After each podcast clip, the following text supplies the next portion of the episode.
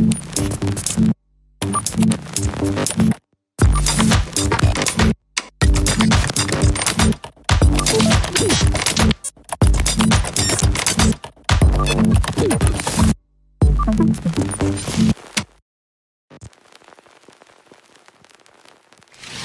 По поводу реформ много спорят. Э, спорят в отношении того, при каких условиях начинаются реформы. Э, в демократиях или в авторитарных режимах они осуществляются успешнее. Э, какие агенты более заинтересованы в их проведении. Но есть, пожалуй, один, как минимум один момент, который, по отношению которого есть консенсус – и это а, момент, связанный с тем, что является непосредственной предпосылкой, стимулом к реализации реформ, к проведению реформ. И чаще всего в качестве такого стимула, такой непосредственной мотивации называются кризисы. Да, но я сейчас прежде всего говорю об экономических реформах, а, хотя, в общем, наверное, можно думать и о политических тоже. Да, кризисы, которые, скажем так, ставят правительство в безвыходное положение, когда уже ничего не остается делать, кроме как реформировать. Да, и в этой связи можно, в этой связи можно вспомнить э, фразу известную о том, что реформы начинаются тогда, когда заканчиваются деньги. Э, это, э, этот тезис да, во многом отражает закономерности, которые экономисты и политические исследователи находят в разных странах мира.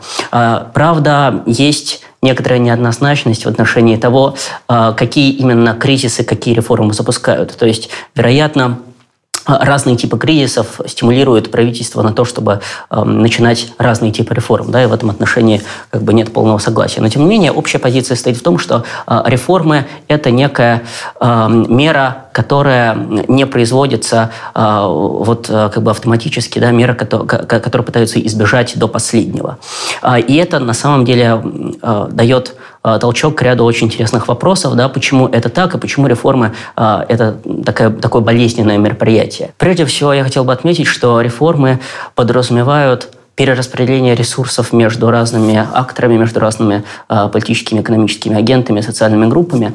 А, и вот сам этот факт да, что, того, что реформы перераспределяют ресурсы, уже подразумевают, что э, может быть множество агентов социальных групп, которые не хотят, чтобы та или иная реформа э, материализовалась, просто из-за того, что этим группам это невыгодно, да, они могут пострадать. И связано с этим момент, э, это момент противоречия интересов в краткосрочном периоде и долгосрочном периоде, который тоже может э, привести к тому, что реформы тормозятся. И э, отсюда, в свою очередь, следует еще множество вопросов по поводу того, как преодолеть как бы, вот эти вот э, негативные вещи, как преодолеть несогласие тех или иных э, агентов да, для проведения реформ. Э, и здесь, на самом деле, э, можно выделить э, разные стратегии. Наверное, я укажу четыре. Э, первое которого, на самом деле, я уже так или иначе проговорил, связано с тем, что можно просто дожидаться того момента, когда все агенты так или иначе осознают, что дальше некуда. Да, на самом деле, как э, уже следует из того, что кризисы чаще всего ведут к реформам, да, это часто употребляемая, хотя и невольно, наверное, употребляемая правительством стратегия. А другая, другая стратегия может заключаться в том, чтобы, э, проводя реформы, э, компенсировать каким-то образом э, значит, негативные их последствия для страдающих социальных групп да, в виде, допустим, каких-то привилегий, льгот, каких-то, может быть, трансфертов.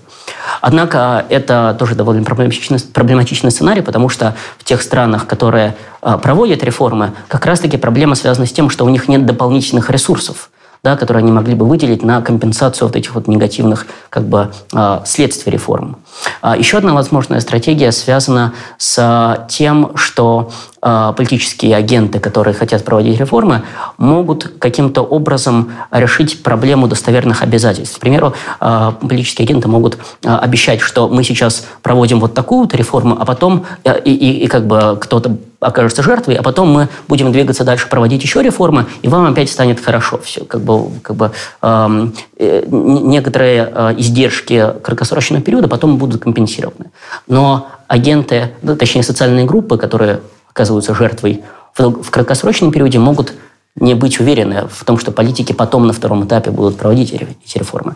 А, и поэтому нужно как-то вот решать эту проблему, да, доказать, что на самом деле дальше реформы будут продолжены. А, и а, расширение права голоса, да, избирательного права, это была одна из стратегий решения вот такой проблемы достоверности обязательств. То есть логика очень простая. Да, мы понимаем, что вы можете нам не доверять, но вот гарантии того, что дальше мы будем там, действовать в вашу пользу, мы просто даем вам право голоса и право влиять на власть. Скажем, когда Карлос Менем, аргентинский американский президент в 90-х годах проводил неолиберальные реформы, а, он э, действовал, в общем, э, не, не исходя из своей обычной, так сказать, позиции да, политической, потому что он был сторонником, в общем, такого, такой части социалистической политики, да, связанной с наследием Хуана Перона, аргентинского президента.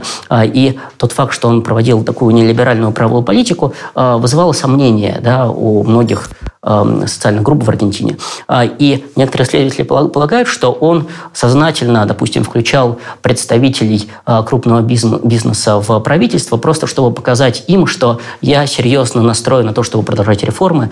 А, и, наконец, четвертая стратегия, которая может сгладить вот такого рода конфликты интересов, это стратегия, связанная с тем, что реформы проводятся частично, а не полностью. То есть мы там что-то подкрутим, какие-то гайки, да, ну как бы Немножко, чуть-чуть, чтобы не все пострадали. А, но очевидно, что здесь тоже есть проблема, связанная просто с тем, что как бы, частичные реформы – это далеко не а, решение а, реальной проблемы, это может быть просто какой-то паллиатив, который потом просто сыграет в, долгосрочном периоде против да, против изначальных целей да, и не, не, не решит никаких проблем настоящих в сообществе.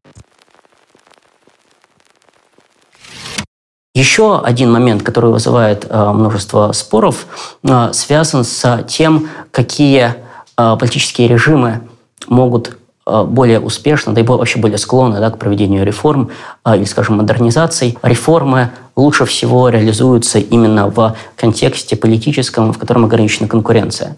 Первое соображение связано с тем, что э, лидеры действующие как бы, при авторитаризме, они могут э, надеяться на то, что... Точнее так, они могут более последовательно проводить политику, потому что им не страшно там проиграть на выборах там, в скором времени, да, там, через там, 3-4 года или сколько-то. А, и в этом плане а, мы и, и, как бы сталкиваемся вот с этим аргументом, да, что есть определенная состоятельность политики в разных периодах времени. Да, то есть как бы, некоторые реформы требуют очень долгого а, периода да, для своей реализации, и в этом плане как бы, демократия со, своими изменчивыми э, так сказать, э, с изменчивым политическим контекстом, да, может оказаться менее, э, так сказать, вот выгодной. Да. Здесь есть еще один, на самом деле, важный интересный момент. Он связан с понятием горизонта планирования. Э, и аргумент связан с тем, что как раз-таки авторитарные лидеры э, имеют более долгий горизонт планирования, чем демократические. Авторитарные правительства по определению буквально своему да, более свободны от давления групп интересов, которые могут оказаться жертвами реформ. То есть в этом плане как бы мы опять-таки сталкиваемся с этим представлением о том, что реформа перераспределяет ресурсы, а, и э, демократические э, политики как бы по определению должны быть ответственны перед избирателями. Авторитарные лидеры в этом плане оказываются более свободны, у них в большей степени развязаны руки. Это на самом деле подкрепляется и некоторыми эмпирическими примерами тоже, потому что часто в качестве иллюстрации авторитарной модернизации приводят Китай, а, скажем, Сингапур, а, Корею а, до того, как она стала демократией, Южную Корею, конечно, я имею в виду.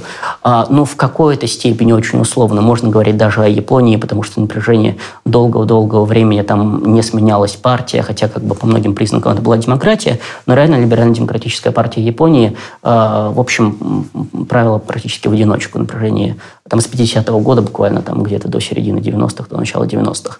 А, то есть вот опять-таки длинный горизонт планирования, да, это, как бы, вся эта логика включается. А, однако есть существенные контраргументы, которые говорят о том, что именно в демократиях а, реформы более, так сказать, часто проводятся, да, и демократии более склонны к этому.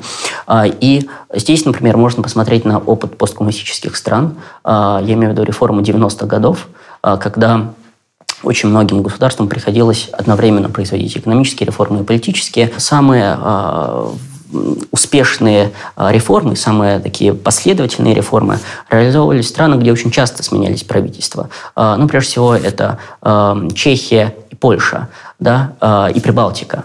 Э, есть еще кейс Болгарии, где правительства сменялись тоже очень часто, но там реформы не были проведены столь масштабные, как вот в этих странах, которые я указал, но тем не менее это некий контрпример, который опровергает вот этот вот строгий тезис об авторитарной модернизации. Опыт этих стран объясняется моделью, согласно которой реформам препятствовали первые победители.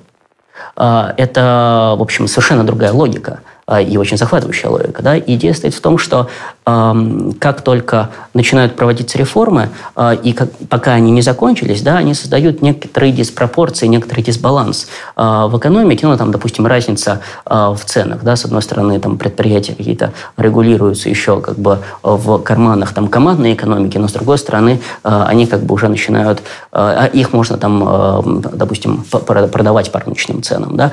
И в этом плане как бы вот эти вот диспропорции а, могут быть источниками очень больших выгод, очень больших выигрышей. А, и а, если мы имеем вот эти вот частичные реформы, не до конца проведенные, вот эти вот ситуации диспропорций, дисбалансов, то появляются группы, которые оказались первыми победителями, и которым безумно выгодно продолжение вот этой ситуации. Продолжение ситуации, когда они могут извлекать как бы вот особые выгоды из этого, да, то, что называется извлечением ренты. То есть это не какое-то продуктивное, не какая-то продуктивная экономическая деятельность, а просто перераспределение уже наличных ресурсов. А, и а, а, вот если говорить об опыте посткоммунистических стран, то более всего убедительна вот эта вот именно картина, да, что реформы тормозились не проигравшими, а временными победителями, которым было выгодно заморозить ситуацию частичных реформ и заморозить вот эту вот ситуацию, когда они могли извлекать ренту. А, и из этого следует, если это действительно так, ну как бы это тоже подтверждается многими эмпирическими свидетельствами, из этого следует, что а, как бы наоборот а, нужно, может быть, впускать проигравших э, на политическую арену и давать им политическое влияние просто для того, чтобы ограничивать волю временных победителей. Авторитарные лидеры как раз-таки очень легко могут оказаться временными победителями, которые, э, в общем, э, может быть, что-то изменят, да, но не будут как бы последовательно реализовывать реформы дальше. Да. И тогда, может быть, действительно авторитарная модернизация – это случай такой очень особый, да, когда просто есть какая-то политическая воля со стороны там, условного Ли Кван Ю да, или китайских лидеров, которая объясняется просто какими-то ими, их собственными воззрениями, а, их собственной какой-то позицией, да, но трудно объясняется с такой э, политико-экономической точки зрения. Мы знаем, что демократии бывают разными, э, по разным параметрам они отличаются, э, и в частности э, исследователи говорят о больших отличиях между демократиями молодыми и демократиями как бы уже зрелыми. Да? А, несмотря на то, что как бы зрелые демократии когда-то были молодыми, все равно они по ряду параметров очень другие, они по-разному функционируют, у них другая какая-то политическая логика.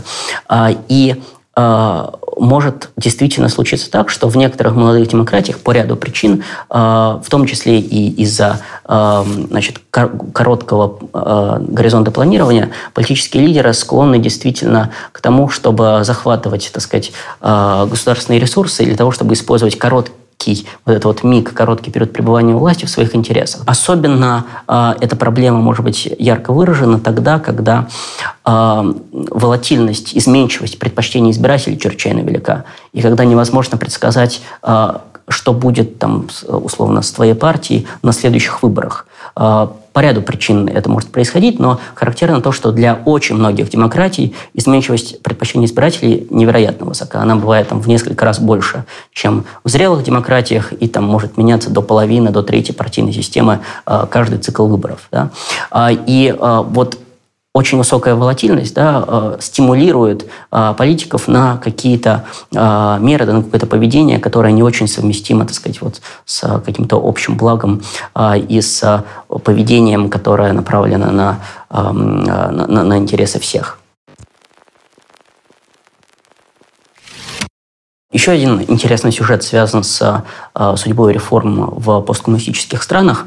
Э, если, опять-таки, сгруппировать страны, вот эти вот посткоммунистические, на группы по э, степени того, насколько успешно и последовательно им удались реформы, э, и тогда мы увидим примерно следующую картину. Прибалтика, Польша, Венгрия, Чехия – это те страны, которые ну, обычно рассматриваются как с наибольшим успехом вышедшие из, из вот этого сложного периода 90-х годов. И для них характерно то, что на самых первых выборах, выборах очень убедительную победу одержала оппозиция чрезвычайно убедительную победу, которая, в общем, а, поставила под вопрос а, существование дальнейшее прежних элит коммунистических. А, и, пожалуй, это чуть ли не единственная черта, которая объединяет как бы вот эти вот страны между собой. И напротив, в странах, которые оказались менее успешными в долгосрочной перспективе с точки зрения проведения реформ, либо старая элита вообще никуда не ушла, да, как там в Средней Азии, скажем, да, либо была такая тяжелая борьба между новыми элитами и прежними, и э, новые элиты не одержали какой-то совершенно решительной победы.